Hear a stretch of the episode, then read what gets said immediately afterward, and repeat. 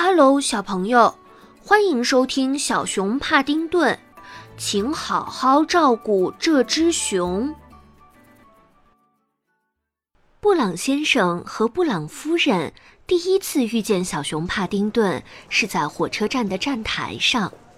事实上，这只小熊之所以会有个这么奇特的名字，还是这个站台的功劳呢。因为帕丁顿就是这个火车站的名字。布朗夫妇是到火车站来接女儿朱迪的，她学校放假了。这是夏日里温暖的一天，火车站里挤满了赶往海边的人们。火车呜呜叫，喇叭声齐鸣，行李搬运工大呼小叫着在人群中奔跑穿梭。这里太吵了。以至于布朗先生发现小熊时，不得不向妻子重复了好几遍，他才听清楚。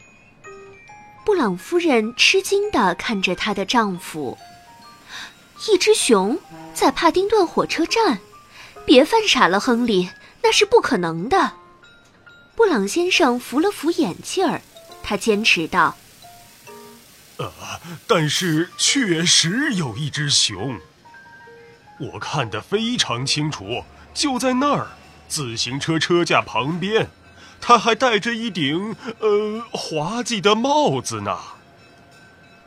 还没等妻子反应过来，布朗先生就抓起他的手臂，推着他穿过拥挤的人群，绕过一个装满巧克力和茶点的手推餐车，经过一个书摊，又从一大堆手提箱中间挤过去。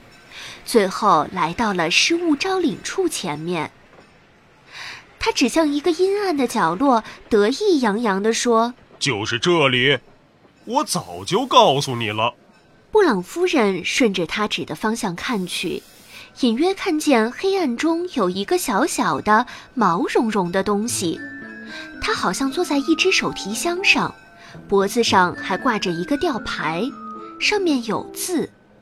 那只手提箱很旧，有些磨损，在它的侧面用大大的字体写着“航海专用”。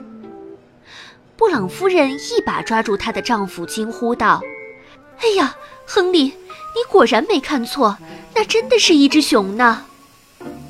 她开始仔细地观察起这只熊来，这应该是一种非常稀有的熊。大概是太脏的缘故，他全身褐色，就像布朗先生所说那样。他头戴一顶非常古怪的宽檐帽子，帽檐下面是两只大大的圆眼睛。此时，那双眼睛正盯着布朗夫人看呢。看出布朗夫妇的好奇，小熊站起身，彬彬有礼地举了举帽子，露出两只黑黑的耳朵。他用小的、刚能听到的声音说：“下午好。”“呃，呃，下午好。”布朗先生含糊的回答道。接下来是一阵沉默。小熊好奇的看着他们，问道：“你们需要我的帮助吗？”布朗先生有些尴尬的说：“呃。” 不用，呃，事实上，我们在想是否可以帮助你。布朗夫人俯下身去说：“你真的是一只很小的熊呢。”小熊挺起胸膛：“我是一种非常稀有的熊，在我的家乡，我们这个种类的熊已经很少了。你的家乡在哪里呢？”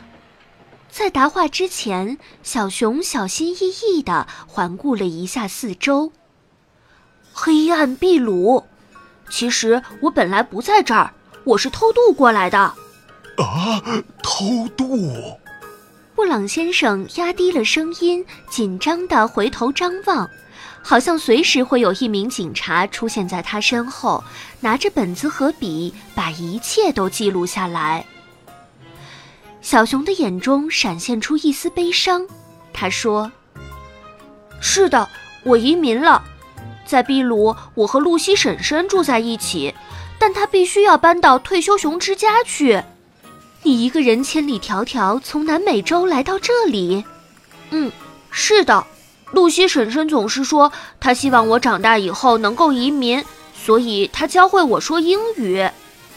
但是你去哪儿找吃的呢？你一定饿坏了。